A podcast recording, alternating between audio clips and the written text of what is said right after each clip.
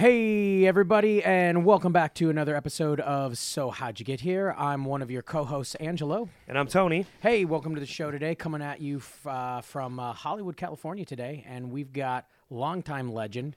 Uh, I got I got a lot of credits we got to get through. so let's um, do it. Um, you you okay to start off with some of them? Um, Academy Award winner, Golden Golden Globe winner, Grammy nominated. Uh, what else we got? Emmy Award winning producer, director. Running out of fingers. that's yeah, right. Lili Fini Zanuck. Thank you for coming to the show. Hey, my pleasure. girl, how are you doing today? Thank you for coming on I'm our doing show. very well. I'm very happy to be here. Appreciate you. let's start off with um, maybe a couple of your titles, and we want to back up and talk about if this is where you are now. We want to go all the way back to Yeah. how you started. Like Okay. first, Do you want me to go backward? Yeah, Up to you. Go backwards. Okay, so uh, the last thing I did was the Grammy nominated documentary on Eric Clapton, Life in 12 Bars. You can still watch it on Showtime. Yeah, yeah, amazing. And uh, before that, I did HBO series Bessie about Bessie Smith starring Queen Latifah. Which won an Emmy for you, correct? Yes. Yes. I won the Academy. I'm the second woman to ever win an Academy Award for Best Picture, Amazing. which would be for driving Miss driving Daisy, Miss Daisy, correct? Which had 12 nominations. Wow. Dang. Yeah.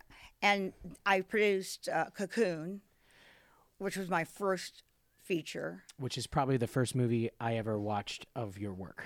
I was five, six years old, so I'm kind of getting to meet, uh, you know, Yeah. hero of I mine mean, that I didn't. you're kind of a legend heroine to that I us. didn't Yeah, know kind was of a legend to us. You know. So, well, let me tell you how I got here. Yeah.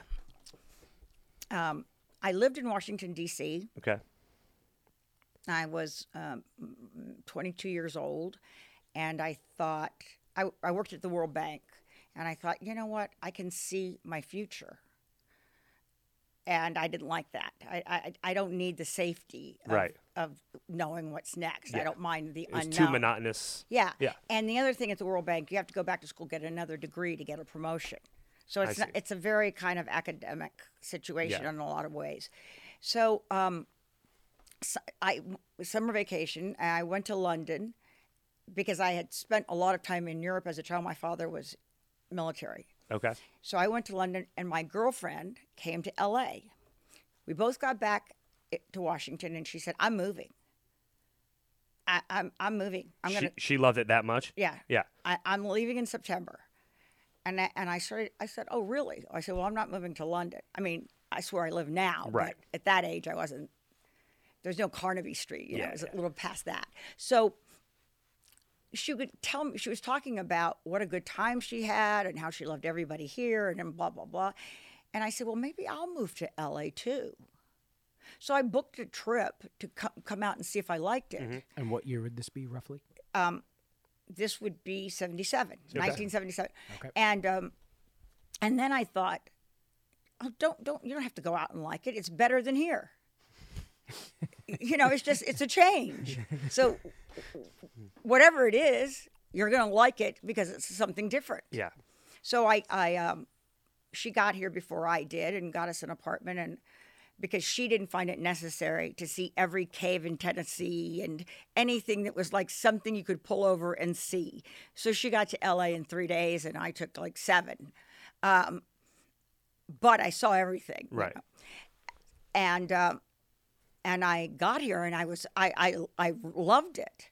I was totally broke. So the Where did you land? Hollywood? The beach? Like no, Santa Monica? No, we lived where La Brea dead ends, okay. up you know, and um, and I loved everything. First of all, I had never seen daylight during the day because in Washington, I had to be at the World Bank at eight thirty, and then by the time I left, it was already dark. And um, they encourage you to eat at the bank because every building of the bank has a different nationality Uh-huh. and uh, you know cafeteria whatever you want right. to call it so and you as we all know now with efficiency you take a shorter lunch when you In the eat- building. yeah, You don't leave, yeah. yeah Well, now you eat while you're working. Yeah, pretty now much. we- Or what lunch? so i thought i don't want to live a life where i never see daylight i come here i'm going to work in the sunny morning I'm getting off and it's still sunny, and it's sunny in a way that you can still do something after work. Of course. You know, and not feel like it's you know it's night. Yeah. So I I, I really loved it, and um, I was totally broke. I had spent everything coming across country that I had, and I had like three hundred dollars left when I arrived, and I had to give that to my roommate because she had put the deposit Yep. and everything on the, on the place. So literally the next morning, I had to go to an employment agency, and um, they sent me uh, the first interview I went to that day. One was for a documentary filmmaker, but he had just shot this whole thing on birds in in um, in Vermont, and the other was to the Carnation Company. Like Carnation Instant Breakfast. Like what's Yeah. Car- okay. But they were um, they had lots of companies with- it. under that umbrella. You know, they had lumber, all kinds of Yeah. things.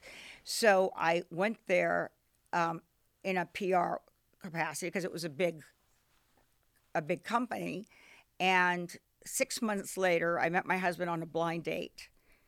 I Tinder, Bumble. no no not we didn't Hinge? have no we got to see each other first. Yeah. what? I've read about we that. We didn't have before. to. Yeah, we that didn't have to look at a picture. we could see how the person moved. Yeah. There were a human a being drink. in front of you. Yeah, that's incredible. A But- novel idea. we were. It was a blind date, so um, Dick said to uh, our mutual friend. He played tennis with our mutual friend. Anyway, he said, "Well, what's her name?" And and and our friend said, well, "Her name is Lily." And he said, "I I don't want to meet a Lily. I just gave my, a Lily my last alimony check, and, and I, no, I don't want to meet her." Bad taste in the mouth. Yeah. Then the next time they saw each other for tennis, it came up again, and he said, "Is she an actress?" Because I don't want to be with an actress ever again. He said, "No, she's not an actress. She doesn't want to be an actress." And I wasn't that eager because I thought, "Who goes on a blind date?" Right. You know, like somebody desperate goes on a blind Yeah. date. So we were both kind of hemming and hawing and everything. So then Dick says to our friend Pierre, who's our, actually his best man, uh, he says, Well, I'm going to run a picture Friday, bring her. And Pierre says, "Eh, She's not somebody I can bring. You're going to have to call and invite her. Later, Dick says to me, That already sounded like trouble. Yeah. And I thought, what kind of girls have you been dating? I mean, you know, like, what, somebody else just brings them? So he called me, uh, and I thought he sounded handsome. I sounded, his words, like gravel Gertie. he said, I, I, you sounded like an old boozer. so he called up. So that's Pete- your Instagram handle now, right? Yeah. Gravel Old Gertie. Loser? Yeah. Oh, so- oh, oh, or that. There's several options he, here. he called Pierre and he says, "How old is she?" And he said, and he said she's 24 and she's this little petite thing. He says she sounds awful. so, I- so is that the East Coast? Is that the Boston coming out? Maybe. No, it's. I think it's the fact that it's so it was raspy. Yeah. and you don't expect that that voice is attached to me. So what you yeah, what you look like. yeah, what I look like. Yeah. That wasn't the first time I'd heard it. Right. but anyway, he grew to love this voice. So Yeah. worked out fine. Um, and one of the things that I hadn't liked about being here, I loved the weather and I loved all the sporty nature of it. I didn't like the guys at all. Because in Washington, who somebody dates is a reflection on them. Right. So the guys that ask you out want you to be intelligent and they want you to be able to contribute in some way to a conversation or a dinner or whatever. This was the first time I'd ever been in an environment where somebody wanted an arm piece. Nah, yeah. They they really didn't care at all about anything and and they wanted somebody to listen. Mm-hmm. Unfortunately, they weren't that interesting. so I thought I gotta I- I gotta get out of here for just that Yeah. part of it. It was really and it's really bad. It still exists. It's the same way. It's the worst place to date. Right. Um, uh, I I don't li- I didn't like older men or anything like that. And there's a lot of that because of course a 50 year old can ask a 24 year old out, but th- that's not the case around the world. Right. Right. Uh, so I, I thought they're old, they're boring, they're, you know, it was not a good fit for me and my personality and what I was used to. And unfortunately, I hear now, all these years later, it's still the same way. Yeah. so, um, For the majority, there are Yeah. some great exceptions and some Yes, good obviously. stories as There are some that- unicorns like you out there. So, um, Camry. Camry, You're yeah. coming on next. Sorry. so um, we met. Pierre took me down there after Dick had invited me, and and I, I, he was short. In stature. Yes. Yeah. And I I don't like that. Just because I'm petite, I like like six three guys. Yeah. And I thought, why does everybody keep thinking I want somebody short? It's, they don't. Think I didn't want some- ask to be this short. This is what God gave me. Okay, so you be, choose your next words Yeah. carefully. but and th- and he said i knew you weren't going to go upstairs and i thought who has he been dating no i'm not going to go upstairs so um, That's exactly why you your wife material Yeah. is that you Yeah. wouldn't go upstairs. so we sat at the bar and everybody there there were other people everybody there was either one couple was training for the ironman decathlon or triathlon uh, thing that was going to take place in hawaii that year my husband my future husband ran five miles twice a day he ran it in the morning and then he ran another five miles after work I didn't know that. and it, another person there, which was a stuntman friend of his, also did like crazy things like run all day or something. And I'm sitting there, and I'm also like dressed like I'm from Washington D.C.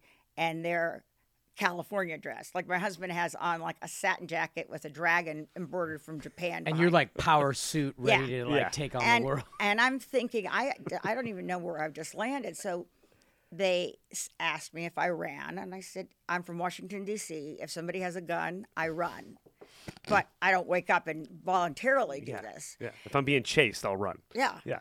Um And then we went to dinner. We watched a movie, and uh, and my husband didn't stay in the room for the movie. He just, you know, we all sat down, and he started it. You know, talked to the guy in the Yeah. booth, and he started it, and then he kind of left, and the phone light was on. And I thought this is so rude. Um, and then he kind of came in towards the end of the movie, like for almost at credits, maybe a little bit before that Right. and um, we went to dinner. When we got to dinner, everybody ordered whatever they ordered. My husband ordered the house wine. Now, this was the restaurant where Wolfgang Puck started Oh, wow. here in America. He started in France, actually, but he's Austrian. I knew because I went to that restaurant for lunch, not for dinner, but I went to that restaurant and I knew Wolfgang would not cook with the house wine. So now I'm sitting in there hearing Dick order the house wine, and I'm thinking, what the hell? You know, I wasn't ordering the house wine when I went to lunch with my roommate. Right. And we saved up all week to do this. so I, I'm already like, think I'm with a hillbilly or something. you know, like, he's, so then the food comes, and everybody's tasting each other's food. And I'm thinking, this is not a, a Chinese restaurant. What the hell are they all doing? Because I'm not used to people doing that. Yeah. It was Tapa style where you everybody yeah, shares. yeah, I know. In Washington, you order what you want to eat, and You they eat don't it. all go, "Oh, you got to taste this," and the forks are flying and all of that. Yeah, Totally and that understand. didn't leave me more impressed. Right. Uh, and so I figured, you know, let's just get the dinner over with, Right. and that'll be the end of this date. M- Our friend Pierre says to me, "Do you mind if Dick drives you home?" And I thought, "No, not at, all. that's fine." On the way home, he told my home. He told me the most fascinating story about himself. It was in 1976. This is now 78. Okay. But in 1976, he had won custody of his sons. Well, I had never had a reference for this because half the divorced people I know, they were like lucky if the father made a weekend visit. Right. Nobody went to court and fought to raise their little kids. These were li- when we got married, they were five and 6 so they were very young when he went to court, and he was telling me why he did it and um, how important it was for him. And all of a sudden, I was looking at him through totally different eyes. I'd never heard a story like this. It- their mother, you know, she had uh, kind of bohemian hippy dippy ideas. So of course, when the judge heard those, it was like, Yeah, he gave custody to the dad. yeah. Yeah. I mean, nowadays, a lot of people kind of believe in some of those things, like Mm-hmm. no milk after they're weaned. You know, my husband was like, no milk? What do you mean, no milk? But there are a lot of people who actually Right. go by that. No immunizing, um, lots of things. But in that vein, so um, by the time I got home, I, I looked at him. I thought, this is a very interesting man. Because when he went to court, one of the things he had, he had said to the judge is, there is nothing their mother can do that I can't. I can take them to school every morning. I can pick them up, and I will stay home the rest of the day. And he and he already made Jaws, and he had made The Sting already as an independent producer. So he wasn't, you know, it wasn't like I'm going to lose my job if I have to Right. take this paternity leave off or He's already established in his career. Yeah. Yeah. So the whole thing was very interesting to me, and he actually did live like that. And then they went with their mother on the weekend, and he had something more interesting to say than all the other producers I'd never heard of. Um, and then he had a car phone, but in those days it it, it was the equivalent of a, Uh, a CB thing. You you got an operator who put the call through. Oh wow. So he had one of these in the car, which nobody had. So he, he used that to call me on his way home. Well, I was really surprised because most guys wait long enough for you to hate them to call you. so I thought, oh, this is so interesting. Lily's funny. Um, Have you thought about a stand-up career uh, later in life? but they do. And I, I had gotten to the point, I didn't say this to Dick, but I had said it to other people, that I felt like they found this piece of paper with lint on it in their pocket and went, oh, yeah, I remember her. Let's Right. call her now. No. I literally said to somebody I met, not to Dick, I'll give you the number, but you have three days to use it because I don't want the embarrassment of trying to remember where you were, where, you know, where I saw, where we met. Yeah. Just don't do it to either one of us. So if you haven't used it in three days, just throw it away. I Um, like that ticking time clock. Yeah. Yeah, because I thought I'm not going waste to your be a time? piece Yeah, of right, lint that you find. He, he proposed eight weeks later, and All right, so I wasn't too far off. Yeah. and All One of, a, point all, for Angelo. all of a sudden, Dick Zanuck looked a lot taller. yeah, no, but by so our short guys. but by Just our so you wedding know, day, I have did say to him, "You're six feet tall." yeah. I mean, he was, he was. It was Yeah. like a, a an entirely different idea to me. Everything. Um, but I did, I think, I did think he was very interesting because of, of of the story. He, on the other hand, thought I was interesting, but he thought I was tough. And somehow in his mind, tough was going to be more work than stupid Right. Um, though after he married me he would say you're not low maintenance you're no maintenance because i wasn't you know i can take care of things my things and your things Did you ev- did you eventually like start to learn his business? Like No. after like after he proposed eight weeks, you said yes. yes and then we got married eight weeks later so we got married 16 weeks after we met Got it. Um, and he had told all of his friends because particularly his second divorce had cost him so much money he had told all of his friends if i ever bring this up again shoot me do not let me do this and now 16 weeks later um, he, he wants to get married. And he said this is this isn't like me. I never thought i would do this again. And um, the Made first the right 11 choice. years of our marriage we didn't spend one night apart. If he had to go to new york for the day i would just go with him because having two kids and everything right away meant we didn't have a lot of time to just talk. So I would take the opportunity of the flight so we could kind of get Yeah. That was your date. caught up. Yeah, that was our that was our date. so um and he said that he wanted to get married so fast because he thought he could lose me. I think that he thought that because I have like natural boundaries. So I think he felt like oh, she's going to find out the truth. Lock That's it what he- down at a favorable rate before. Actually, that's what he used to say. He said, "I didn't want you to find out everything.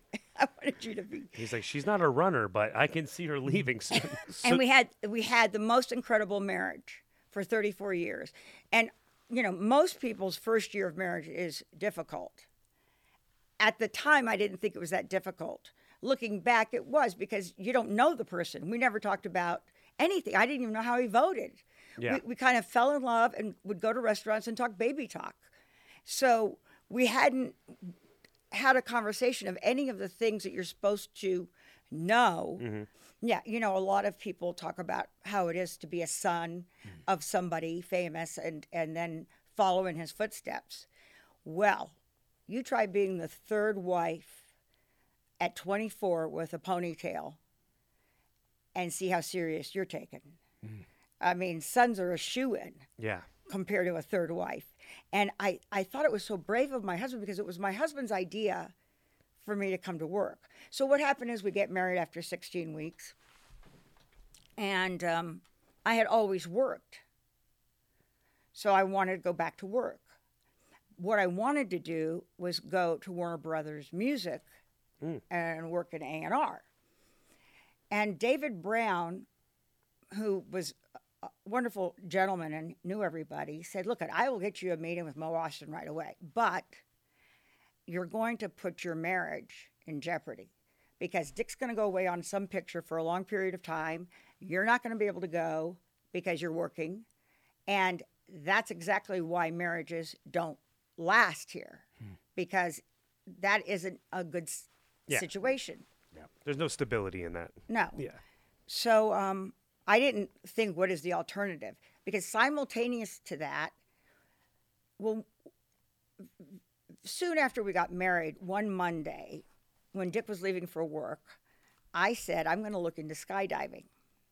Yes. Well, that is actually how I worked for the Zanuck Company, the Zanuck Brown Company. That was the That's all you had process. to say. Skydiving. all you had to say is, I'm going skydiving for him to go, uh, I better keep figure out how to get her busy. That's funny. So he started bringing me all these things home. Can you read this? Can you go over these contracts? Can you make notes on this? And that was fine with me because I, I was busy. And that, this is all to keep you out of a plane. yes, I didn't know that, but I did know he wasn't thrilled about the plane. That means he loves you. That's yeah. all. So I did all of that. Then he said, um, Can you start coming in half day? So I said, Yeah, sure. So I then it, that it went to half day. And um, and what I did, which is something that I think all young people should know, is Dick and David didn't have a company with lots of VPs and everything. It was Dick, David, and two assistants. What was falling by the wayside was huge because they were at a point in their career where agencies were only only the top agent was submitting to Dick and David. Uh, you know, things were piling up. There were relationships that they hadn't bothered to make because they were at a certain point in their career where they didn't have to. Right. So when I came in, first I couldn't even believe how behind everybody was with the reading because only Dick and David read. And they ha- that's how Dick had run the studio. They made 16 movies a year at 20th Century Fox. Dick and Da- D- David was a VP. They didn't have like 16 uh, VPs. So they read everything. And, and Dick felt that if somebody else could read MASH and know it was a movie, they'd be in his position. So why should somebody else read the material that won't recognize that MASH is a movie? Yeah. So he did this idea of other people reading the material and giving you a synopsis to him was useless because the only thing that the person reading was going to understand is it similar to something that they had seen but they weren't going to be able to read something uh, strange in its way And, and, and realize Yeah. you could make that yeah. so they read everything and they made 16 movies a, uh, a year. And then they had to have a varied slate because all the money came from a bank. So, and they didn't have any of the other things that studios start. I mean, by the time Marvin Davis bought 20th Century Fox, it owned Aspen, it owned Pebble Beach, it owned all Coca-Cola bottling and all that. But when Dick and my father-in-law ran the studio, they were a movie company. So you would make some big movies like Sound of Music, and then you would make MASH, mm-hmm. which n- nobody had these big expectations. It didn't star anybody, whatever.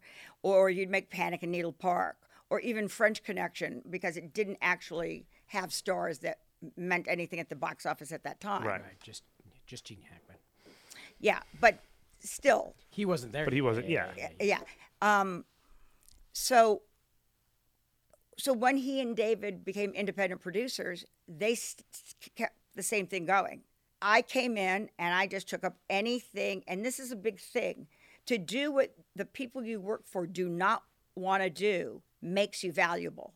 Okay, they don't need me to go to a meeting with Robert Redford, but all of the things that weren't done and the list of what successful people don't want to do is unbelievably large.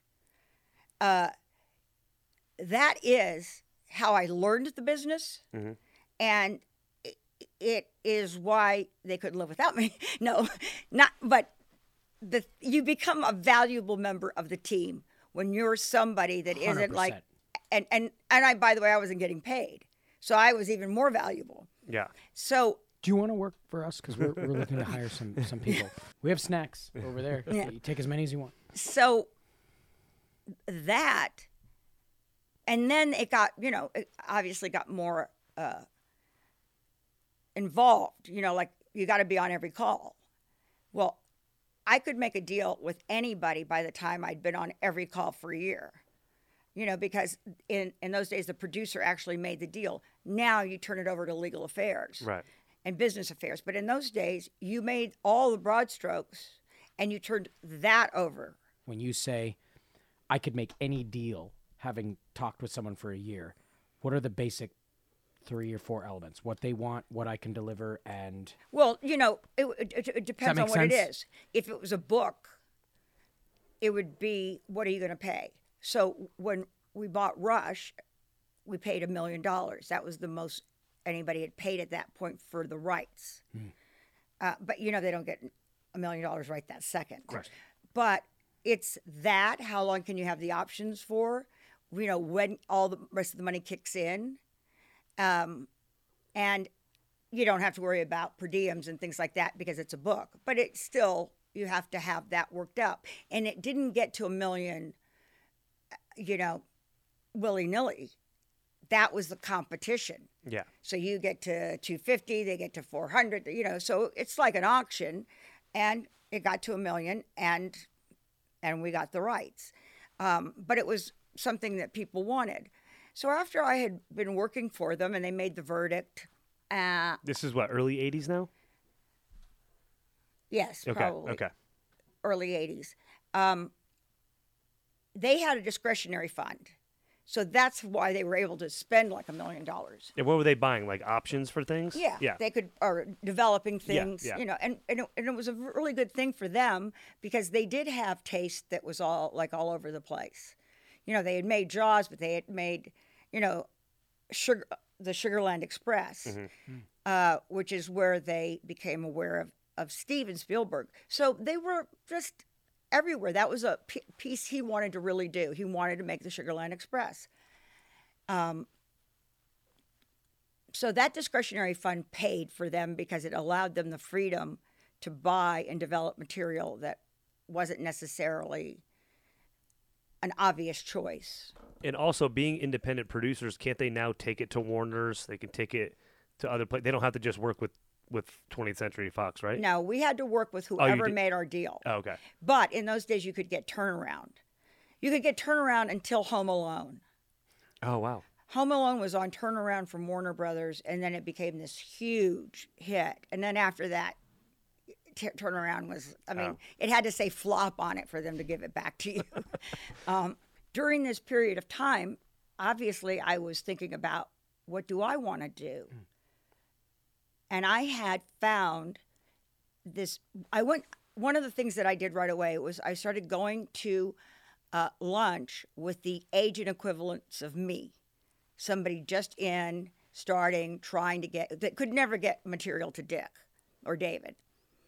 And I would say, I want you to send me what you didn't sell because you would get the material on Friday and it, that you, you would sell it by Monday. But I had seen already if you couldn't get your boss to read it, and that, or sometimes you would say this is really good, and, and he the boss would say on Monday, "We'll see if anybody else is going to bid." Or you know, it was it was so hit and miss mm-hmm. because you were totally dependent upon the people beneath you meaning your anybody who was reading your VP, whatever. And it didn't always get sold because they couldn't sell it Tuesday. If nothing happened Monday, it was off the market. Yeah. So I knew that there was good material that hadn't been sold. You said to find it. Yeah, so I said, just send me everything that didn't sell. And I think I watched a, an interview, uh, something with you on tape, where you said you read almost a thousand scripts or something like that before you found Cocoon. Well, I, I didn't read a thousand, but what I read was pretty bad. There's a reason why some things didn't sell. Right. You know, one story in the bayou where everybody's feeding the people they killed to the alligator or whatever the hell it was. you know, you know pretty soon, Right. and you don't even have to finish that, that that might not be what you want to make. Um, and at that point, I wasn't looking for myself. I was looking for for the company. Right, right. Uh, now, Cocoon was this book. It's not the book that was available after the movie. It was a book that had been submitted, and the movie was actually about chapter eight, nine, something like that. So these aliens are in outer space, and they have left soldiers of theirs on Earth, somewhere around the Bermuda Triangle, and they need to come back and and s- retrieve them um, they have carbon on their planet, and they know when the carbon goes through the atmosphere, it'll be diamonds. So they go to Amsterdam with all these diamonds uh, that are, you know, rough diamonds to get them cut and everything. So that is how the movie starts. You're in outer space. Around whatever chapter it was, they had they had obtained enough money to rent an apartment building that had been the construction wasn't complete on it had been kind of deserted in the penthouse of that hotel i mean of that office whatever apartment building they set up these kind of like um, spa things like cabinets that they could put The cocoon, the eggs thing. yeah whatever, yeah. no they weren't even in an egg really Oh, I mean, it was the book was called Cocoon, but it, they needed to be retrie- revived, retrieved, and then revived. And some guys in a rest home, like next door, they would watch them leave every day and get on a boat and go somewhere. So they waited for these guys to leave. Then they'd go in the building and they'd start playing with all these cabinets and getting in them and all that. And they started to feel younger. And that was why I wanted it. Because I had, a, and, and actually, Driving Miss Daisy has the exact same thing, which is I, I was one of those children that fought for autonomy right away. I mean, I was very young when I was like, I better get in charge of this because nobody knows what they're doing. right. Yeah, I can see that. And then I also realized, even though I was young, the same thing happens to you when you get old. You're losing your autonomy and you are really fighting to keep it. So that's the thing in Cocoon that touched me so much. The human part of it. Yeah, and and also this thing that my, like my mother would say this all the time. I look in the mirror and I'm so surprised because I still feel like whatever, 19, whatever. And I and as a young person I obviously didn't know what that meant exactly, but I did understand theoretically that you felt different than you looked.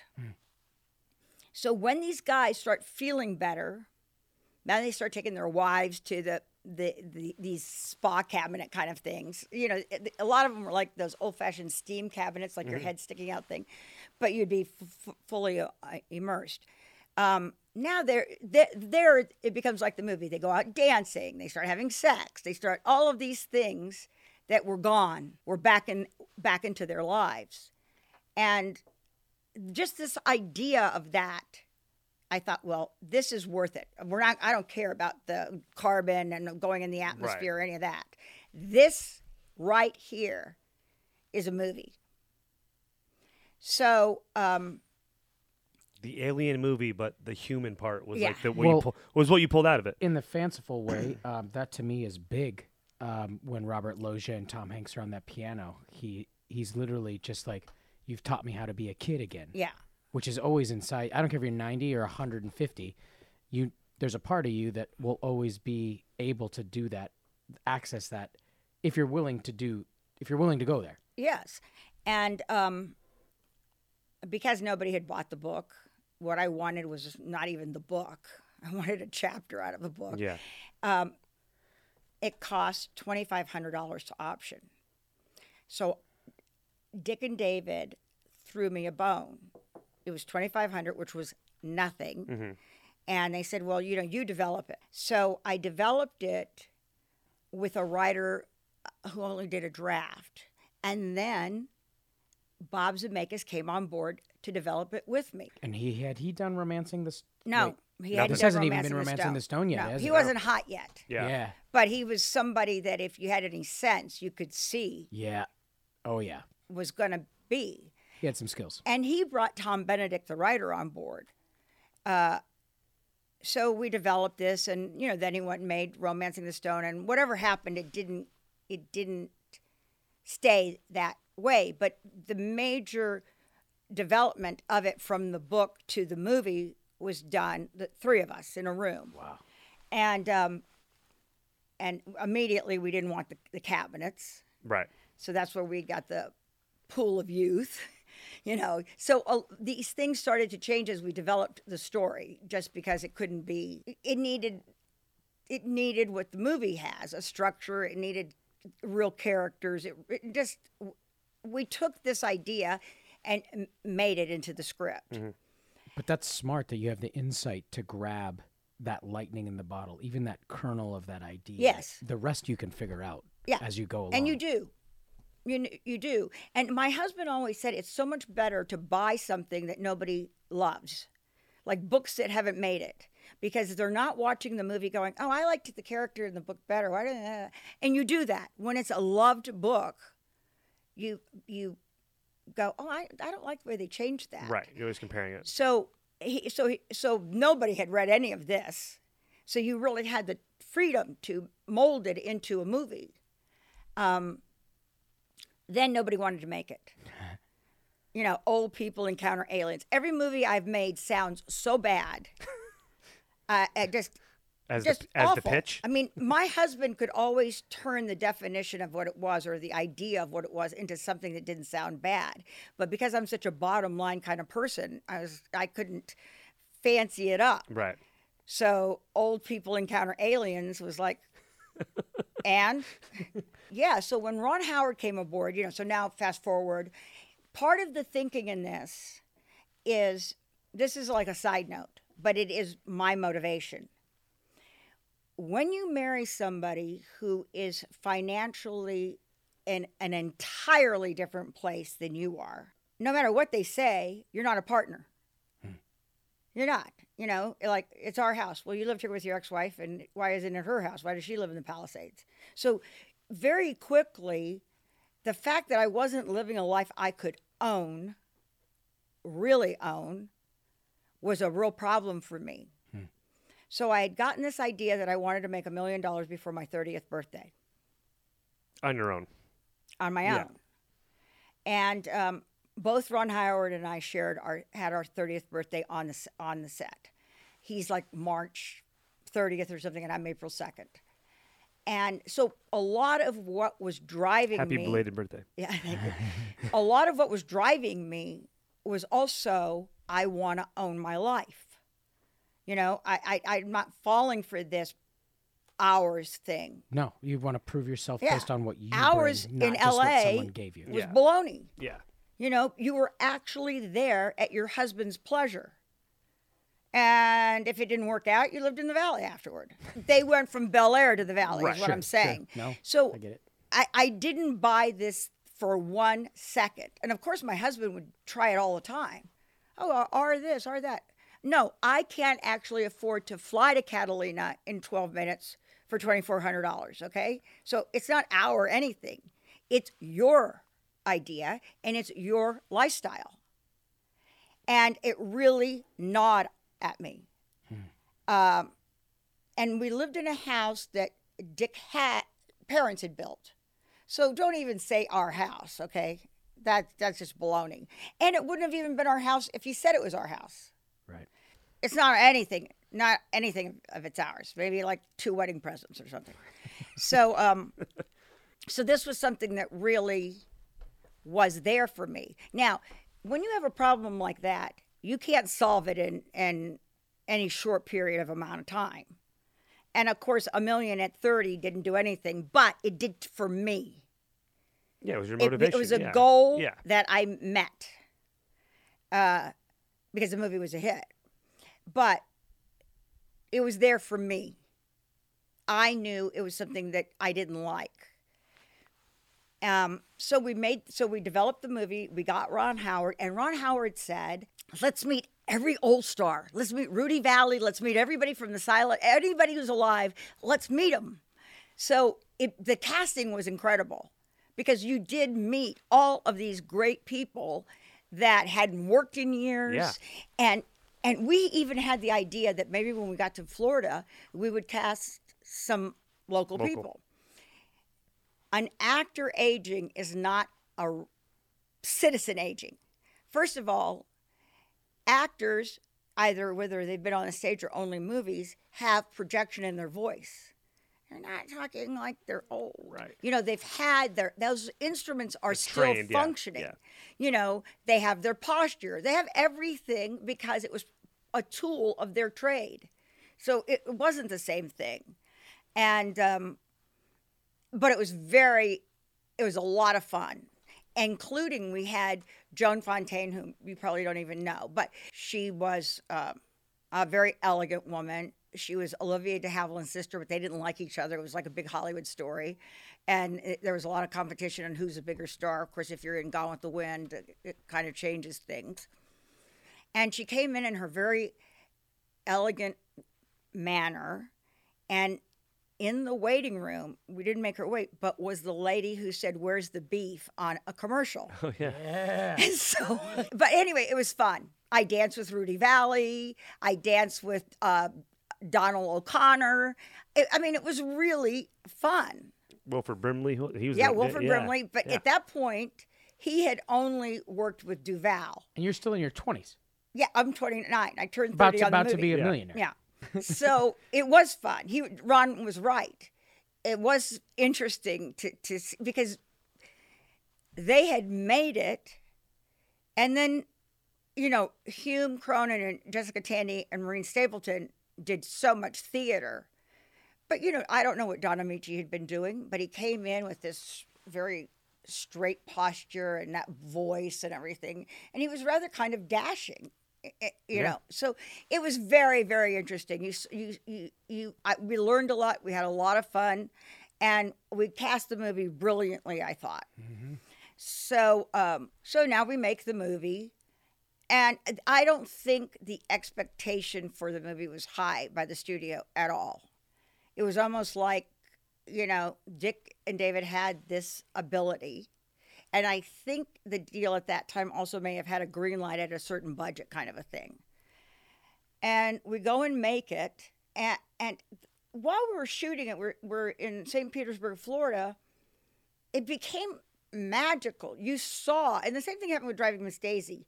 You saw, you heard things that you knew an audience was going to respond to. Right. You, you, you, you know, did you know it was going to be a big hit? No. But you knew people were going to relate to it. You never know what's going to be a hit. I mean, unless it's a Marvel thing, but Yeah. which we didn't have in those days. But you knew that people were going to be touched.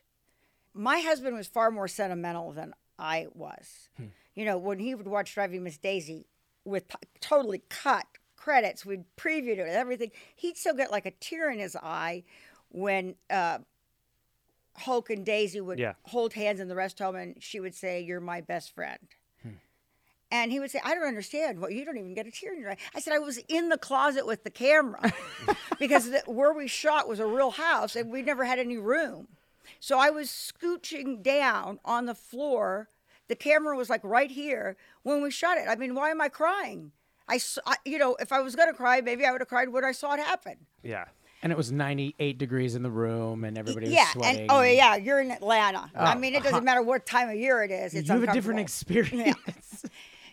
and that is one of the things about making movies that's so interesting because you go to a new community and you're immersed in it getting back to, to that so because i i don't have that kind of sentimentality that you know that i'm going to cry at a scene that i saw made um, it's it was amazing how sensitive I am to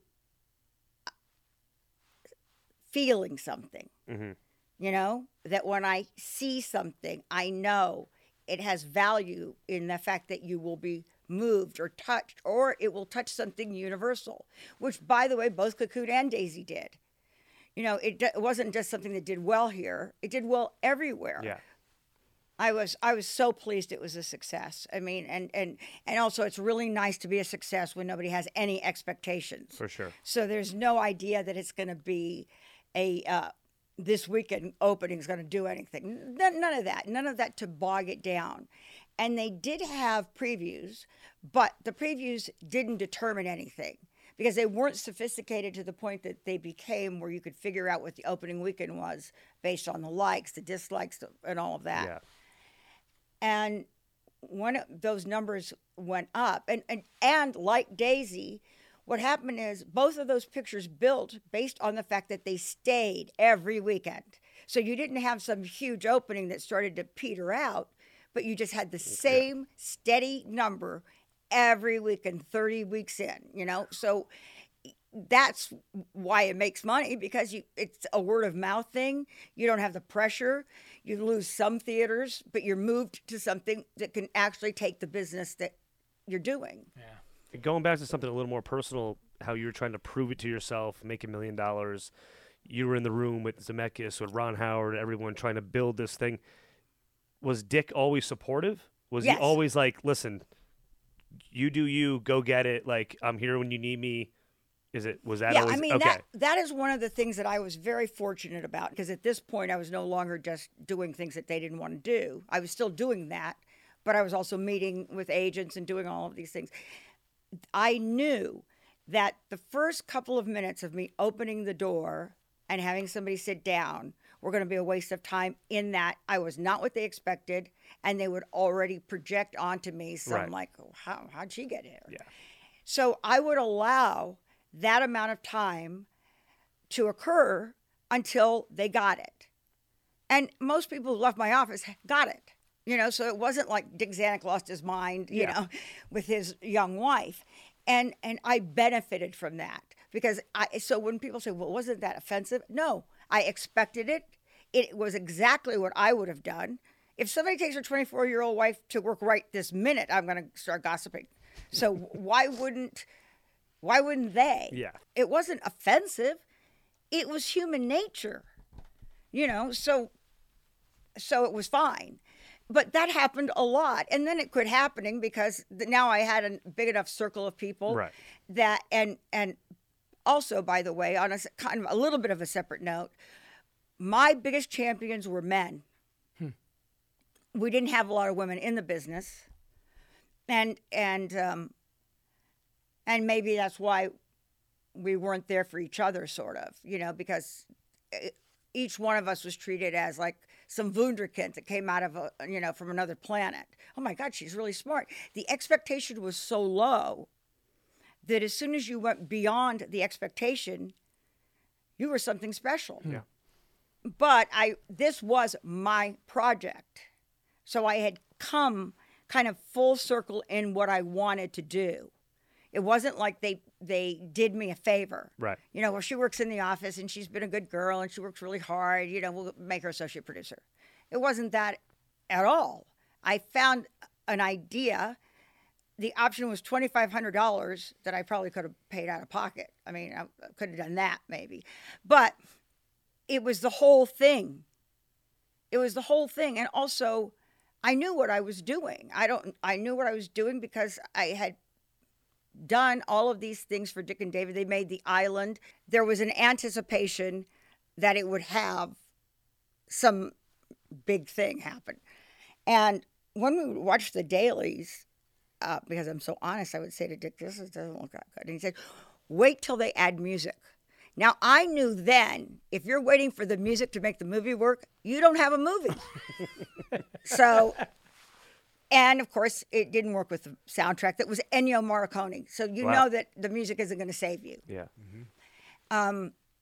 So I'd had this experience. You know, these uh, the verdict was the verdict is when I decided I wanted to direct one day, because I was watching Sidney Lumet and he was like a magician. He literally was altering performance privately. Mm-hmm. He would go to the actor and he would talk to him in a whisper. It was none of this thing of screaming, you know, let's do it again and put some pep in it. You know, it was something he honored the actor.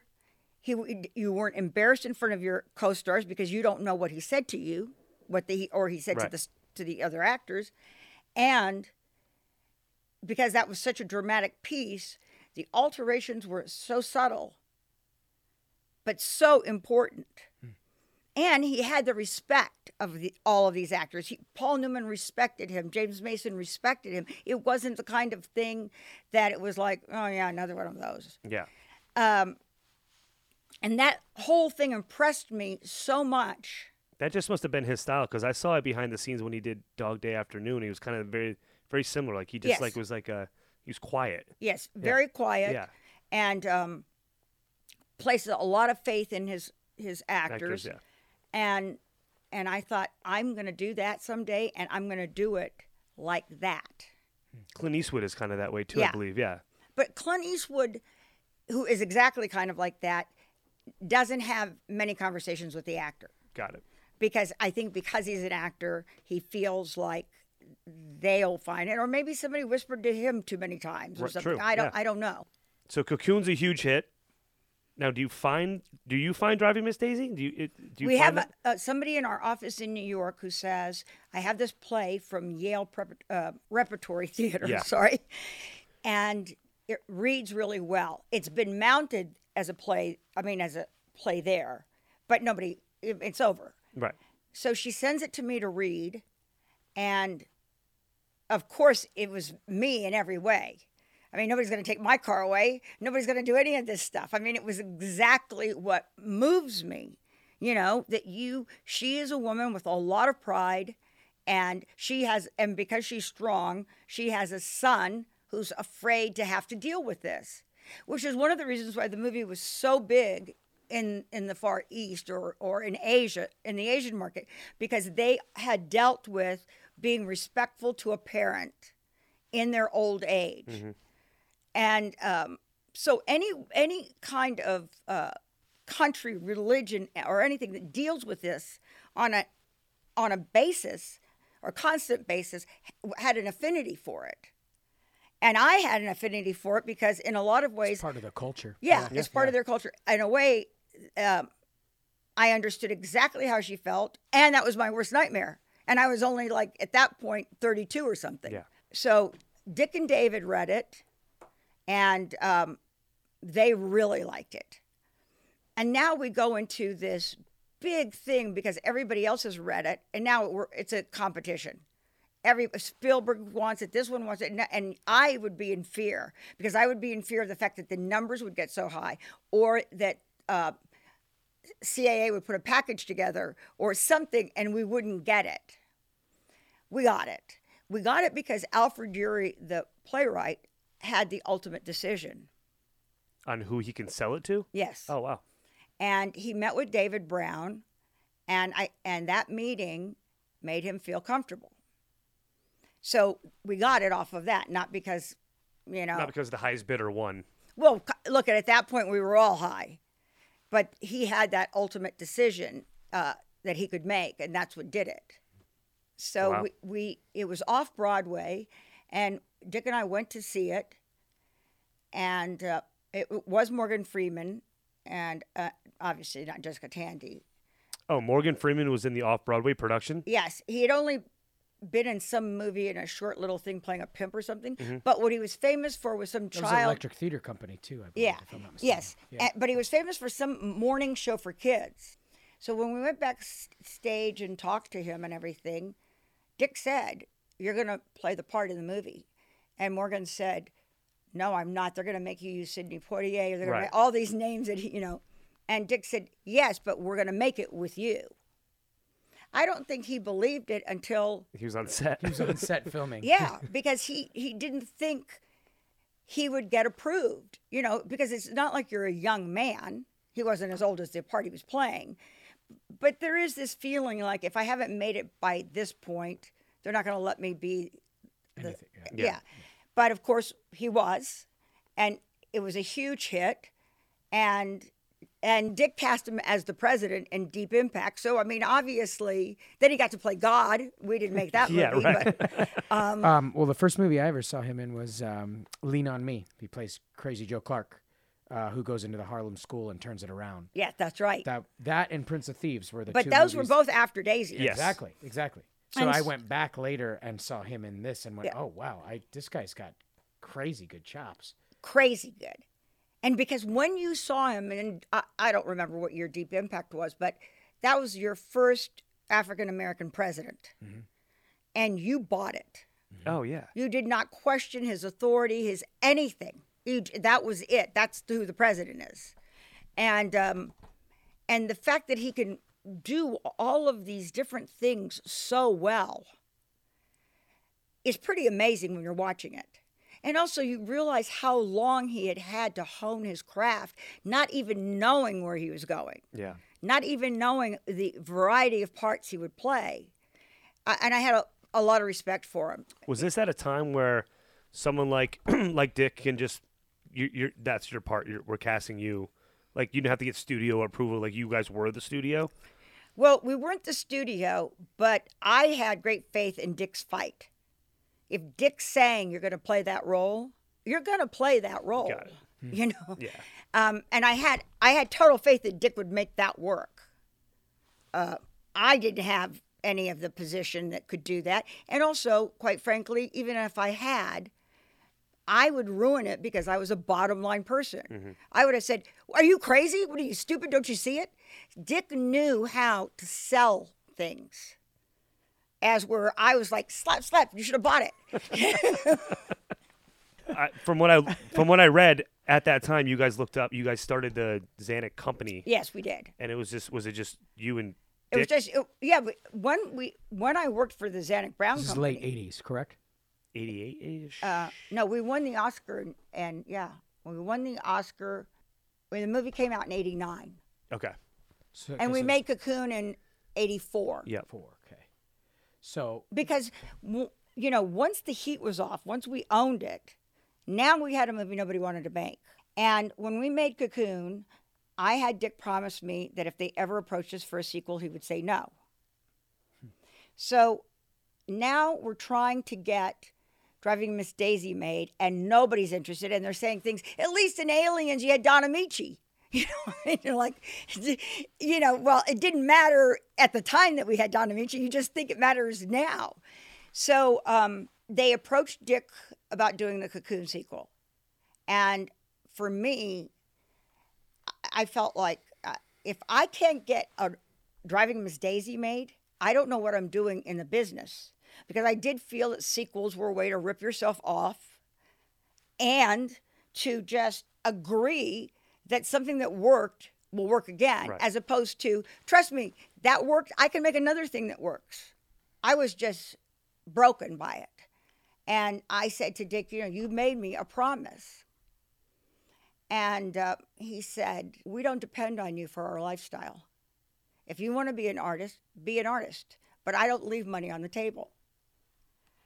So I said, fine, but I'm not going to have anything to do with it and I don't want my name on it. And his attitude was like, we don't need your name on it. Except for when it was all done, the studio thought it looked terrible that I didn't support it in any way. So now I have uh, them come in without Dick and give me the speech about being a team player. You know, this isn't what you do. Right. if you want to be a team player, help me get Driving Miss Yeah. Daisy going. Yeah. So my my name is on it anyway, but I felt if we can't get Daisy made, um, then I don't want to do this. You know, this is like I don't want to do this. I don't want to be embarrassed by my work. So uh, Dick said to me, you know, we've got to shelve this because you're getting turn downs from people whose calls I won't take. Um, I said I can't do that. I can't shelve it and, and just wait for its time to come. I'm going to continue. And I got turned down by like a group of dentists in Australia that were trying to put together like a s- invest their retirement fund in something. They didn't want it. Nobody wanted it anywhere. Because at one point Warner Brothers said, you know, we'll take domestic if you can get foreign. Never anticipating that the movie would be so big foreign. So, um, luckily for me and us, but me because I was on the line, uh, Jake Eberts, an American who lived in London and would pick up foreign on movies, liked it. And he took foreign, and Warner's took domestic, and we we had a twelve million dollar budget that nobody would approve. And Bruce Beresford just had so much faith in himself because he had been in this position before making a low budget movie. He brought it down to seven and a half. So Warner's paid five, and the rest of the world was sold for the two and a half.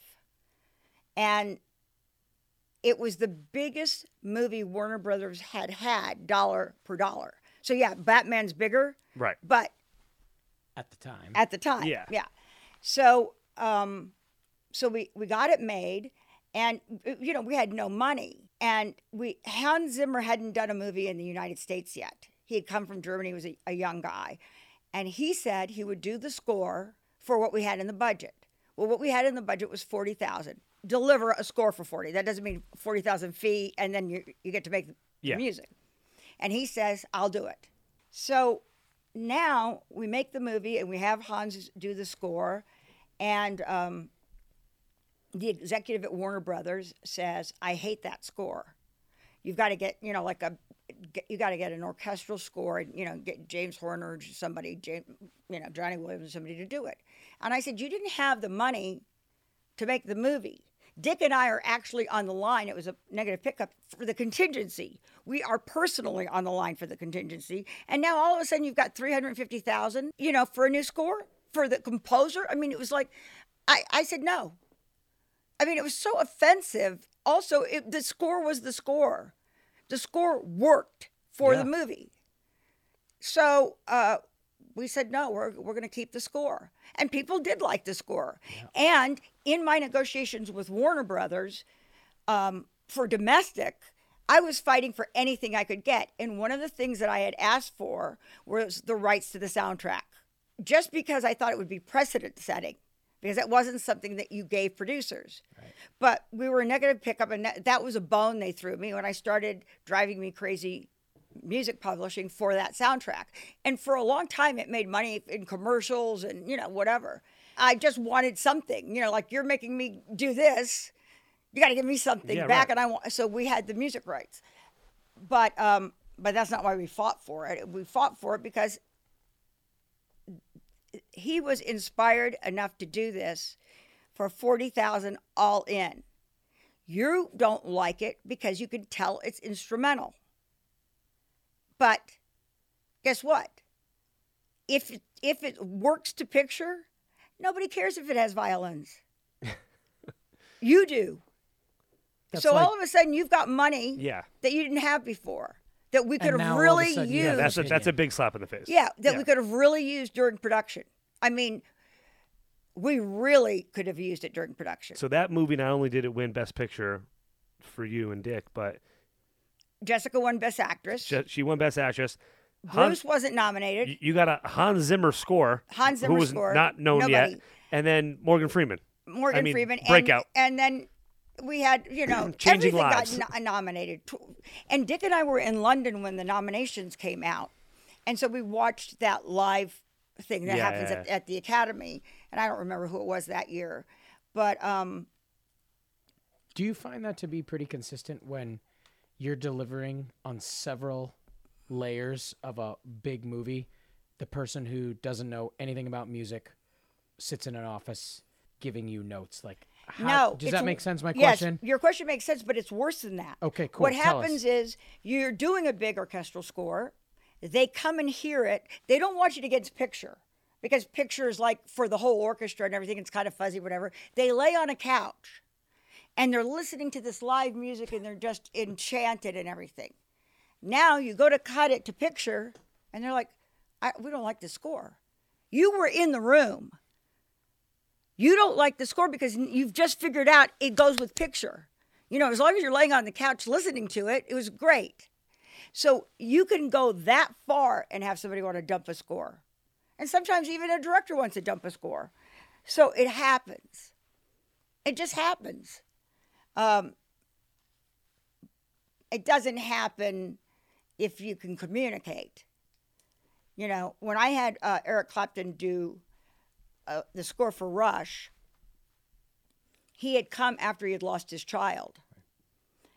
I- Tears, tears of um, Tears in heaven. Yeah. Tears of So what happened was, I had cut the movie to like solos of his that I had stolen from like everything he had ever done live, record, anything. So when he watched it, he saw it had slide guitar from this song and it had all. It was scored with the temp score was his his music. Now, um, and we have a spotting session. Everything's great. Um, he says yes to it right away. He comes in to see the movie and he says, You know, I, I only can watch 90 minutes because I have an appointment. His appointment was a fitting at Armani. but um, he stays. He stays. He doesn't go to his appointment. He just keeps watching it. And then he turns around and I, I, I think right then and there he said he would do it. Did And you did you have a relationship with him prior? no. So you sent him all this like a pre-packaged cuts of the movie. I started asking his agent before the his child, his little boy, died. So um, I had a conversation with the manager, and he said, "Well, you know, you know, I'll bring." I I kind of got the manager interested. Um, probably just so he could get me off the phone. no, that that's happened a couple of times. Yeah. Where just to get me out of their office, they say yes. So, but that's okay. It doesn't matter what the reason was. As long as they say yes. Got the- As long when as you it got worked. the answer you're looking for, hang up. So um, then his little boy died. So I thought, That was like on his four, like right before Yeah, his 46th birthday or something, right? yeah, the baby was like just going to be five. Right, right. So I thought, well, that's that. Now, like uh, four or five months pass, and I think I'll call the manager in case he wants to work because sometimes when you've had something like that, you want to work, but it's not in public. Right. He's not performing. Nobody knows what he's doing. So I call the manager and I put it to him that way. If he wanted to just do something, uh, You're Let me know. Yeah. work with him. Right. yeah, just let me know. I would didn't. There was no pressure, no nothing, Yeah. because I, you're not going to do that to somebody in that position. Of course. So I guess that you know his he it whetted his appetite because then I he came. We met him in New York. We had already spotted the first day we, we were in a very small studio, and we picked a cue. And I and I said I'm going back to the editing room, and I come back at five o'clock, and the cue that he's done is on a, on a Spanish guitar you know it's no electric it's no mm-hmm. nothing. And what it was it was the emotion that he was feeling seeing these people in this situation. But, and i said to him but i want the exact opposite. I want the emotion they're feeling. Right. I don't want what you feel because that doesn't bolster what they're seeing. You know, That- so his manager said to me, you know, you can't criticize Eric. Nobody tells them they don't like something. They haven't met you yet. Um, and I said, and I said to the, the guy, the manager, and I said to Eric, I need to tell you now. I don't want this to be one of those situations like I've seen where somebody does a whole score and then it's dumped. I need you to know right now so that we, you know, we're on the same page. So I- I think he was going to like quit. But we sat on the stairs of this building and, and we talked about it. And I said, the only problem we have is we don't have a language to communicate with yet. But we will get that. Yeah. I will figure that out. But I was honest so not to waste your time. I think people actually respect if if you actually have the well, one, if you're accurate, and two, if you have the courage to actually say that to someone, which a lot of people don't. Yes, and so he said, "Okay, but you have to be here every time I, I I'm working. You can't go to the editing room anymore." And I said, "Fine," because he didn't want to do a cue again and then have me come in and not like it. So fortunately for me, he didn't like to really start working until about 11. Well, that gave me morning in the editing room, and then I would go to the studio, and I was there for every cue. I actually have executive producer credit on the soundtrack. So you you were directing this, producing this, and helping with the score. in well, I don't. I mean, I don't know that I deserved any credit. Oh, I. I felt like I was doing what I'm supposed to do. I'm the director. I have an idea of what I want this movie to sound like, and what the score, and I know what I want the score to evoke in people who are watching the movie, and he is the perfect person to do that. So, um, and we had the language, and we we had a great time. Even I mean, it was fun. You know, once we got over the little bump of, "Oh, I don't think so, um, and I probably wasn't even more tactful than that, uh, because I always feel like don't pussyfoot. That's not fair. And um, Yeah, I could see why you didn't get along with people in LA. Because that East Coast Boston is like, look, I'm just gonna say it. The end. Deal with it. Uh, you know, your feelings will come and go, but let's get to work. That's opposite for most of the culture in LA, yeah, yeah. which is, oh my god, I love it. And then when you leave, I don't like it. It's it's not. Well, great. that's what I had witnessed And I so many times on stand that. different things that I such had, a I've never, time. I've never done that to anybody. Yeah. Ever. I don't have any blood on my hands that I led somebody down a path eh, of anything because I say it immediately. So um, we had a great time, and it was the beginning of a 35 year relationship that we had. Um, and there was so many things that was interesting about it and fun. Like he had Buddy Guy come, and they recorded live, you know, with everybody. It was just great. It was interesting. It was great. It was something I felt that I was wit- witnessing something very special. It was. It's a lot of the things that's in my work. It was a sense of autonomy.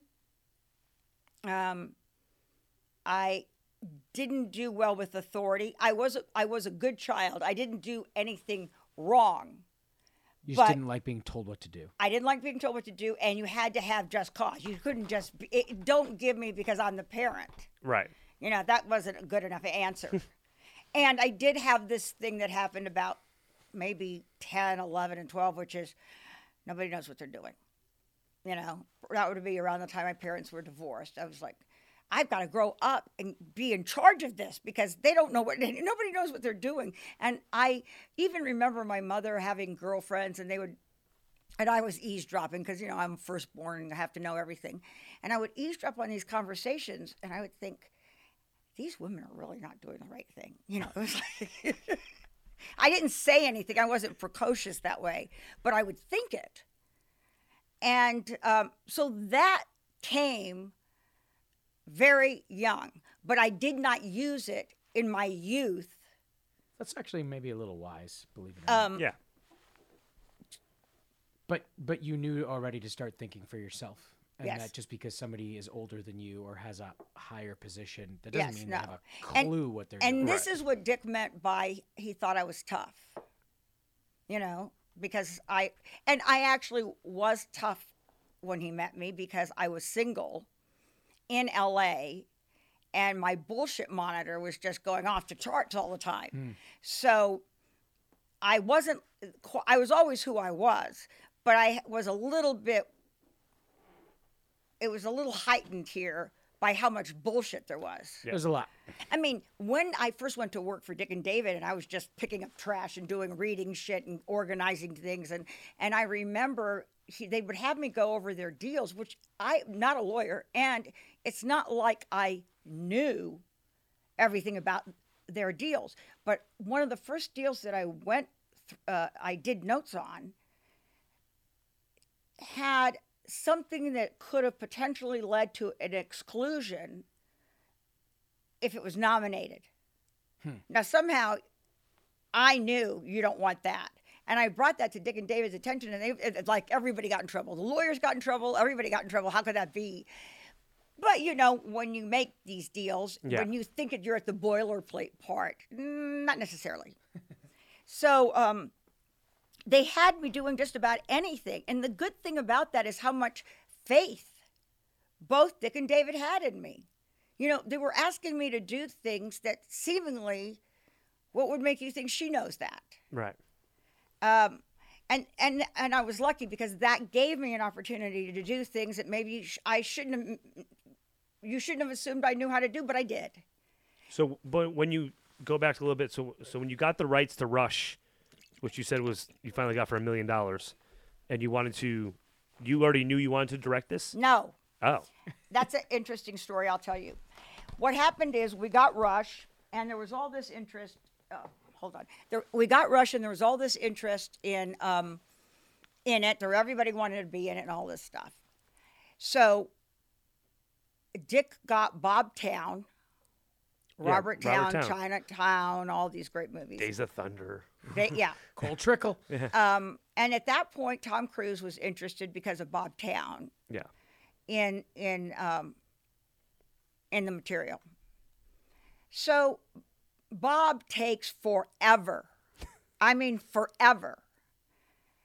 And I was the wrong personality to deal with him, so Dick dealt with him because he's one of those people. I- God rest his soul. I think he's passed, but he's one of those people that wants to talk on the phone for like a long time. And I don't really even want to talk on the phone, and but I really want to know why you're calling.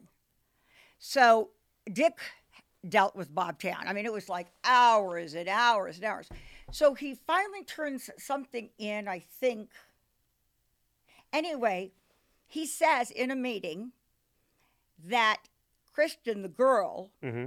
should sleep with the Gregg Allman character to prove to her partner, Jason Patric, that she'll do whatever she has to do to be a partner. I said, Oh, hell no. I mean, I am so tired of movies where people have to sleep with somebody to prove something. You have to know that she's somebody who wouldn't sleep with anybody. She will get the job done. Because one of the things that attracted me about that movie was that she was a good partner. When she had to go through cold turkey, she was alone. When he went through it, he had her. Yeah. So all of these things, and now we're going to have her sleep with the enemy? Oh, no, we're not. So that is when I got the idea that I have to direct this. Did Robert Towne end up doing the whole script? No, we were, we, um, that movie would have, I would have, Been a different movie. no, we would have never gotten a draft. Oh. because I think, because he went from that to Days of Thunder, which he did because he met Cruise and everything from Yeah. doing this thing. And I think the reason that worked and he did deliver is because there was a clock ticking. Like we're shooting tomorrow, you know? I think that when it was a it's a development process. Takes his time. Yeah. And he Yeah. also took his time on, you know, other material that he had worked on. But bringing him into polish like that was his thing. You know, I he see. did it and he, you know. But it was that. Casting Jason Patric and Jennifer Jason Lee, were they? They weren't. Jason Patric wasn't big star No, yet, right? no, he had only done um Lost, uh, was Lost Boys before this or yeah, Solar he- yeah, but that because it was an ensemble piece had not highlighted him exactly. Right. So um, we he comes for a meeting, and um, and he says he's all about the director and who's directing it, and I said I am, and he says no. No, I'm not doing the movie, or no, you're not directing the movie. Both. Yeah. I mean, it was just no. Yeah. You know, he was like waiting for Scorsese to call him, and now I'm sitting in this room with this chick A little bit arrogant. you know, on his that's the guy's wife and whatever, and no. So um, we let him go. But I say to him, it's your part until whenever. Yeah. So you're walking away, but I want you. Um, so I don't know. I don't know. Remember what we did, but finally, I just seduced him into saying yes. I mean, that's the bottom line. Not in the true sense of the word, Right. but in that it's yours. I don't want to meet anybody else. There is no reason for you to believe I cannot do this. And then, well, are you going to include me in things because James, uh, James Foley did and all that? What? Of course I am, and all that, whatever. So, and then I had the best experience with him. So everybody else would call me and say, "Is he difficult?" I would say he was great, and he was. We really had a working relationship, partly because it took me so long to get him to say yes that Yeah. he knew what he was dealing mm. with. So it was perfect. It was perfect. We could do exactly what Sidney Lumet did. I could go and whisper the smallest thing, and he could do that. It was so interesting. And the other thing that was very interesting to me directing it was that same thing in me that knows if something is, mm, I don't know, or, oh, this is moving, happened with performance. I had like a Geiger counter for truth. When the actor would would deliver something that came from some truthful place in them, I was like, cut, check the gate. I mean, it was it was like a thing went Yeah. off in me. And I mean, I didn't anticipate that. Nobody had ever mentioned that this happens, but it did happen to me. It was like I I feel this, and because Jennifer is such a great actress and Jason is incredible too, I would feel this truthfulness in performance um, that made it just like a magic thing to me. Were you happy the way it, it came out, even though it wasn't a giant commercial success or anything? Were you happy with the way? Um, it came out at Christmas, which it shouldn't have. I Yeah. mean, I don't. Nobody's in the mood when they open their present and go see a couple of drug addicts. Right. But um, uh, the only thing I did not like that I was kind of talked into, and I say this on the, you know, the real on whatever format it is. Right. I didn't like the bookends. I did not like the thing with uh, the Gregg Allman character at the beginning and then finishing it that way. I just don't like things like that. And, you know, Dick argued with me and Pete Dexter argued with me. And, you know, you, you'll see it's great. But I instinctually didn't like it. And I didn't like it when it was finished either. Um, but I liked everything else. Yeah.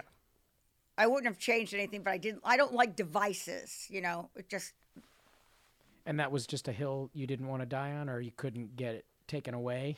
I think the thing is, is that I didn't like the idea, but I didn't know that it would be offensive to me. Hmm. You Right. know, so I didn't die on the hill because I wasn't positive.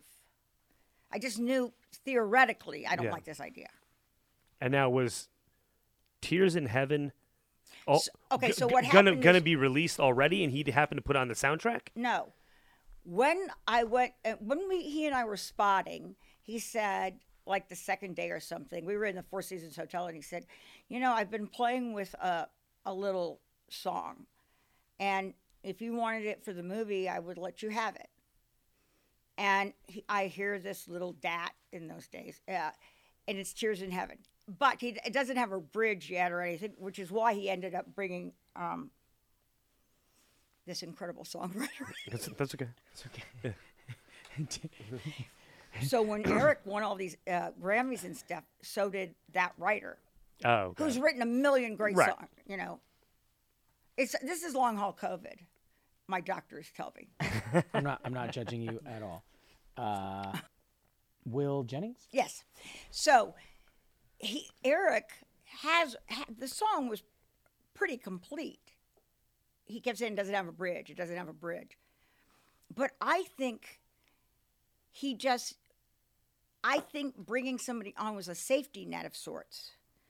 And the first time I heard it, I thought, there's no way. This is just too personal. yeah. There's no way. So, um, and I had tempted to I Am Yours from Derek and the Dominos. So it already had this, you know, pretty piece in it when she's running on the beach, um, which obviously wasn't going to be in the in the movie. But I didn't know that this could be in the movie either, because I thought you would take an audience out. You know, it's acoustic. It's just his voice and the guitar. It's personal. I, I- you know, and it wasn't until we were mixing and he said, "I want you to put it in." So the audience that heard it heard it the first time in the movie, which was not that big a, a thing. But then it started getting radio play. Yeah. So it was the most successful thing about Rush was Tears in Heaven. I mean, you still pull. I mean, you still pulled down something pretty impressive with that. Yeah. Well, the most he- successful thing in Rush, really, though, was that relationship, the 35 year relationship that you now have with him. Yes. It's really what came out of it. Yeah, that's what came out of it. And the thing is, is that if he, if it, he didn't put it in my soundtrack, it would have never been released. 'Cause it was too because one of the things that he didn't want was to make money from anything like that. Right. And he really didn't think it being in a soundtrack. I mean, how often does a song come out of a soundtrack and become Tears in Heaven? So he thought, oh, it'll just be in there. I will have laid it down, but whatever. Yeah. And and that's why it w- that happened. Yeah, I'm trying to think where like maybe maybe Evanescence out of uh, Daredevil. Yeah, but But that's you, so you, rare. You can see that that's a song that somebody said we need we need a song here. So you kind of know from the get go when you need something, Mm-hmm. and you know, I did that same mistake with Cocoon. I put some song in it that didn't even work. But you ah. tried, yeah. But you still had, like, you can't, you can't hit bullseyes every single Yeah. time. You still had like You'd like to. nine no, things in a row, the twelve nominations. that occurs when I miss. That's probably what what your husband also saw in you as well. Because I would the, say that. because the other previous relationships were probably yes, yes, yes, and you were like you actually questioned him and like did things differently. Yeah, and also because I would just get things done, he all of a sudden thought, "Oh yeah, this isn't high maintenance. Look at all this shit she does." Also, Dick and they they they're not entrusting you with things that are important because they don't think you're capable or yes, competent. exactly. And so did I, I mean I got to direct Rush because of Alan Ladd Jr. He was r- running MGM. He, he we had known him. He was a childhood friend of Dick's, but I had known him my entire marriage. He had such great faith in me. He actually helped me get the credit on Cocoon because the first time we had the conversation, it was getting ready to get made. Dick and David had only given me associate producer credit because they said we don't share a card hmm. with anybody else. And you know, I said, well, how about a third card? you know. We can fix that. How about four cards? so we were having dinner with Laddie, and I said to him, "Does this seem unfair to you?" And he looked at Dick and he said, "You can't do that. Everybody knows it's her project." So that was the embarrassing moment that Dick had to have to give me my right, rightful credit. And um, there was a great old agent that had kind of adopted me. He was like Jimmy Stewart's agent and all of this. He had made like the first profit participation deal for an actor. And I would have lunch with him every Thursday at Hillcrest. So one day we're having lunch, and I learned so much from him. And also the fact that this man who had seen and talked to everybody and um, just saw something in me. So one day I'm, I'm there and talking to him, and this is before Cocoon, and I said, You know, I'm not getting paid, but somebody at MGM has offered me a job where I would get paid. And I have to say, it's highlighted the fact that I have a value because Right. somebody else is willing to pay it. And Dick and David aren't paying it. And he said, That's the most ridiculous thing I've ever heard of. They haven't been paying you? And I say, No, because every once in a while when it comes up, Dick says, What is it that you want that you don't have? Well, that's not a good answer, but I didn't argue. You know? So um, he, George Chasin was his name, and he called Sherry Lansing and he said, uh, We need to make a deal. And he made my deal, For me to get paid. for this from Dick and David. And but I became a part of the overall deal. Got it. but every time and then then we once i had won the oscar i knew to use that to direct rush i knew that there was never going to be a moment where it was going to be an easier yes than that Yeah. and so we went to Laddie, and Laddie said, I would do a movie with Lili directing any day. So again, because you'll keep your word. and yeah, get and, and also by that point, you know, he really knew me, Yeah. you know, and he he knew my personality, he knew how I perceived things and everything. So, um, you know, I owe a lot to those men, besides Dick Zanuck and David Brown, Yeah. who saw uh, the potential that they believed I had. Now to this day, Rush is the only feature you've directed Yeah. because you've done television. Obviously, we're going to talk about the Faith Hill music video probably next, but that's the only Well, feature what you've done. What happened is after Rush, because I got great reviews, and I don't read reviews because, but Dick loved reviews. But I said, the guy that didn't like this movie and now likes this one is still a jerk. so why am I going to read this stuff? Yeah, right. So Dick would put like good ones on my desk of like all the movies Yeah. that we made. But I really wasn't that interested in that because I knew if I didn't like the movie, I didn't really care what anybody else said. And if I did like the movie, I didn't care what anybody else said. So I don't care if you like something that I'm embarrassed by. You know, what good is that? I don't like it. Right. So you're not going to change my mind. I did it. I don't like it. Yeah. So it's the same thing if I did it and I love it. You're not going to change my mind. You can't take anything away from me. So, um, so I didn't read the reviews, but Dick would keep bringing me reviews. He says, "You can't believe the reviews on Rush." And this Gary Arnold at the Washington Post that's never given us a good review on any movie Dick and David and I have made gives you a good review. I was like, okay, okay. Yeah. So, um, I was like now a real player. And the one thing that happened, I was immediately on all these actors lists. This To- guy to work with. To work with. Yeah. But like stars, he'll work with you. This one will work with you. That. Now I get some kind of sophomoric freeze. You know, Uh, I'm reading movies like they sent me Primal Fear twice because Richard Gere approved me. Dang. And I'm like, ah, you gonna really believe the guy could, you know, not knowing who Ed Norton yes. was. Yeah, That was right. the first movie I ever remember Yeah. seeing Edward Norton in. Oh. Yeah, and so you know, but you start to question everything. And because I'd had this experience of this Geiger counter thing, I thought it has to be something I will immerse myself in. And uh, so, Primal Fear, I um, the firm, because it wasn't the firm that ended up getting made.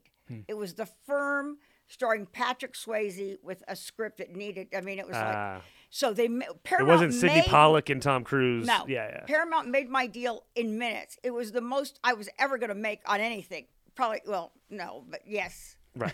Um, At the time. yeah. And I went home and I was so haunted by, I, I had to like go to Nashville in a couple of days. And I was so haunted by how mediocre it was. Yeah. And I had been kind of, you know, m- driven into it. My agent wanted me to do it. Scott Rudin was producing it. Dick was saying, what, "What's your problem? You know how to do this. You'll make it great." And I said, "I don't have a script." Yeah. And I didn't have the kind of power that Sydney Pollack had to say, you know what, this script's no good. We're starting from scratch. So I got out of that. And of course, all the agents and all the people who talked me into doing it, when you want to get out, disappear.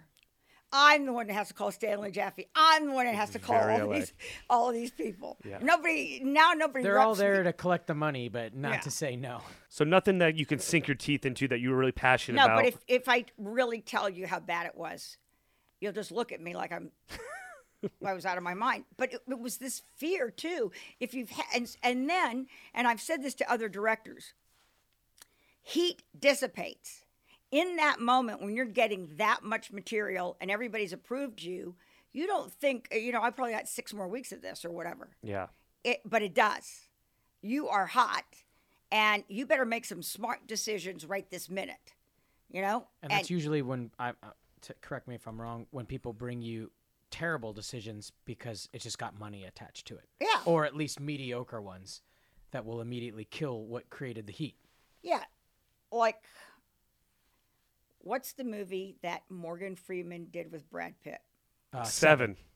I Jinx. got that. s- I got that script. It was with Johnny Depp and Denzel. Now, Wow. here's why I didn't do it. That might be a good because movie, too. I didn't know that David Fincher was going to figure out that there's a blackout in New York.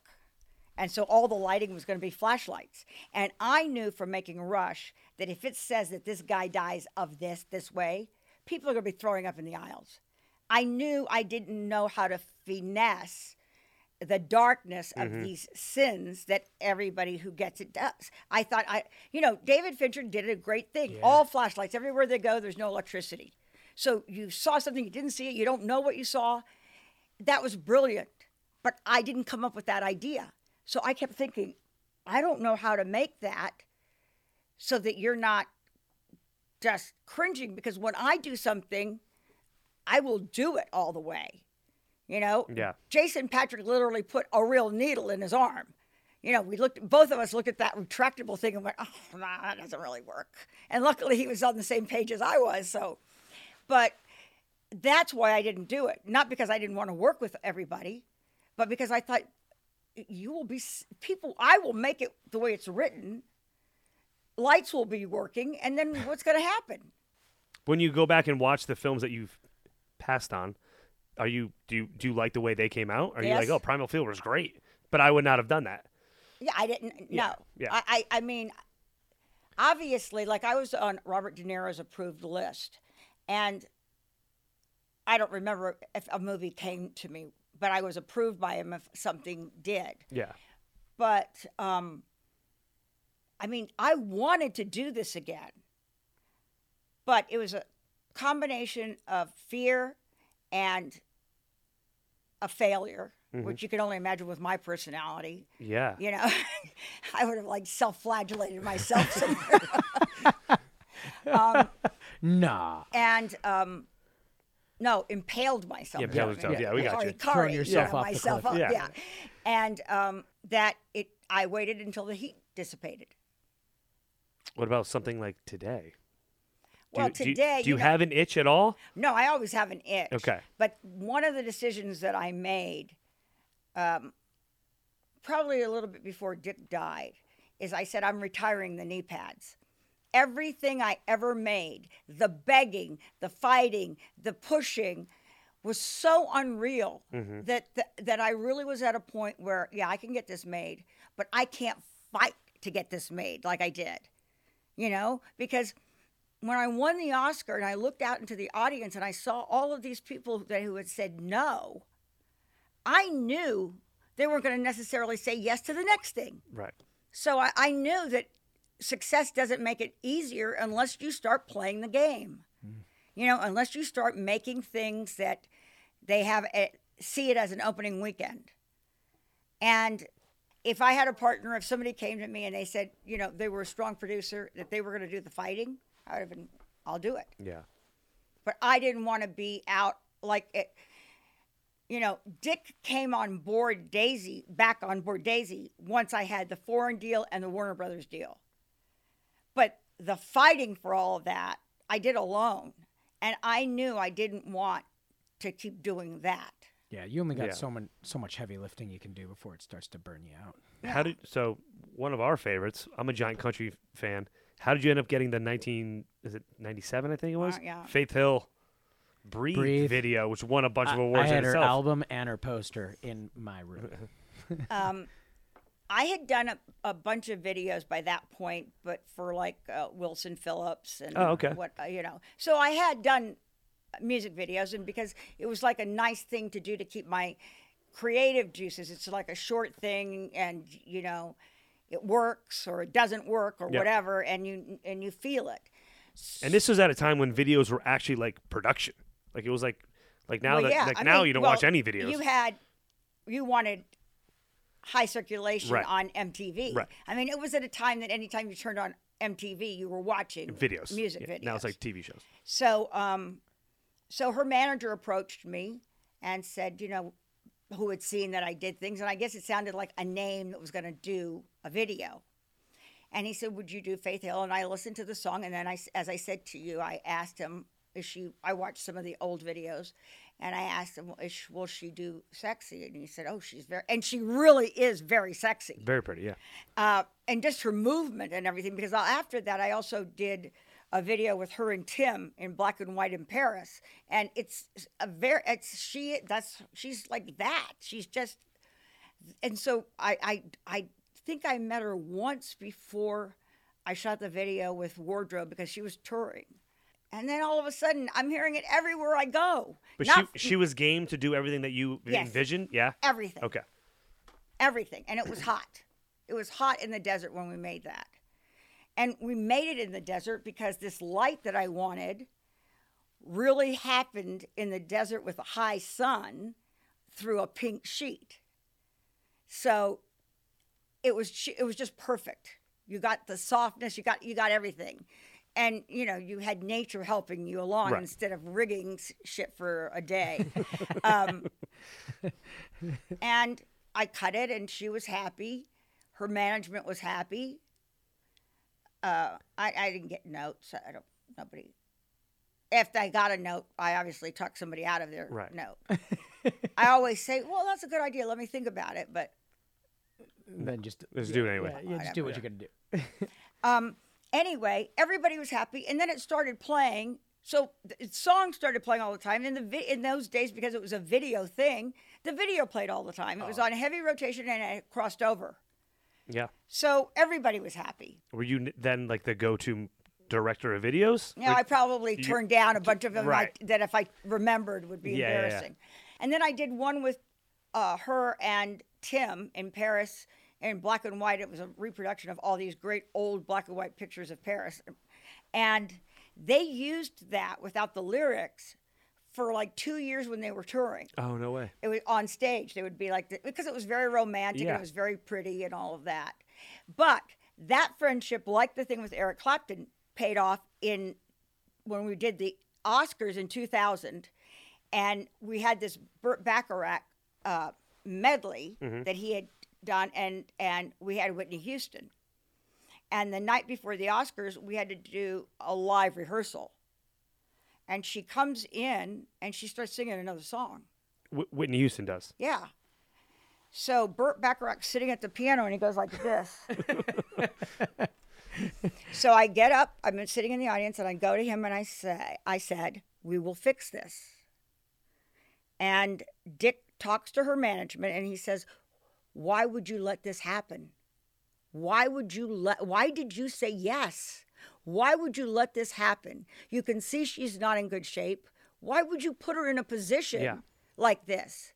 I mean, he was really he was really kind of beside himself that you represent somebody, she's your bread and butter or bacon and eggs, whatever, Yeah. and you let her. And it was the first time I knew somebody was stoned from just seeing their mouth because she had these big sunglasses on, but the mouth wasn't really m- moving. It was the first time I thought, oh, yeah. She's a ventriloquist. yeah, you don't need just the eyes to know somebody's. And we let her go. And Dick said that night to the management, um, She's not. Yeah, She can't It's gonna do be it. an embarrassment. This was for the night before the. Oscars. yes, the night before the Oscars, because also Dick said this is good. What the whole show is going to end up being about. It's going to end up being about the night Whitney Houston couldn't, you know, Sing, yeah. sing. So I went and called Faith Hill, and she said, "Oh yes, I'll come and do it." But I don't know if there's going to be any clothes left because you know all the designers bring their stuff, Right. and then it gets picked by different actresses and everything. Now this is the night before, you know what's left. But she said, I'll just get somebody to work on it right now and we'll get on a, on a plane. I mean, luckily they were touring, so they had a plane to get on. Um, and they landed. And around the same time, you know, I thought she, Burt arranged to be able to re- rehearse with her that morning of the show. And when we started shooting, I guess it like, I don't know what time it was, in the afternoon, Three because you have to yeah. broadcast it in, to New York at the right time she had dresses she was on the red carpet she got on stage she belted it out and it was perfect and so if i didn't have that relationship that i could just call somebody and say we're in trouble i don't know what we would have done Yeah. it was only that there's in my mind if faith comes and does this we'll be okay And no one else knew except that few people in that room. Correct. Except for now, the world will know because you The world- told the story. well because of you know yeah. Our six followers. Yeah. We'll, we'll know.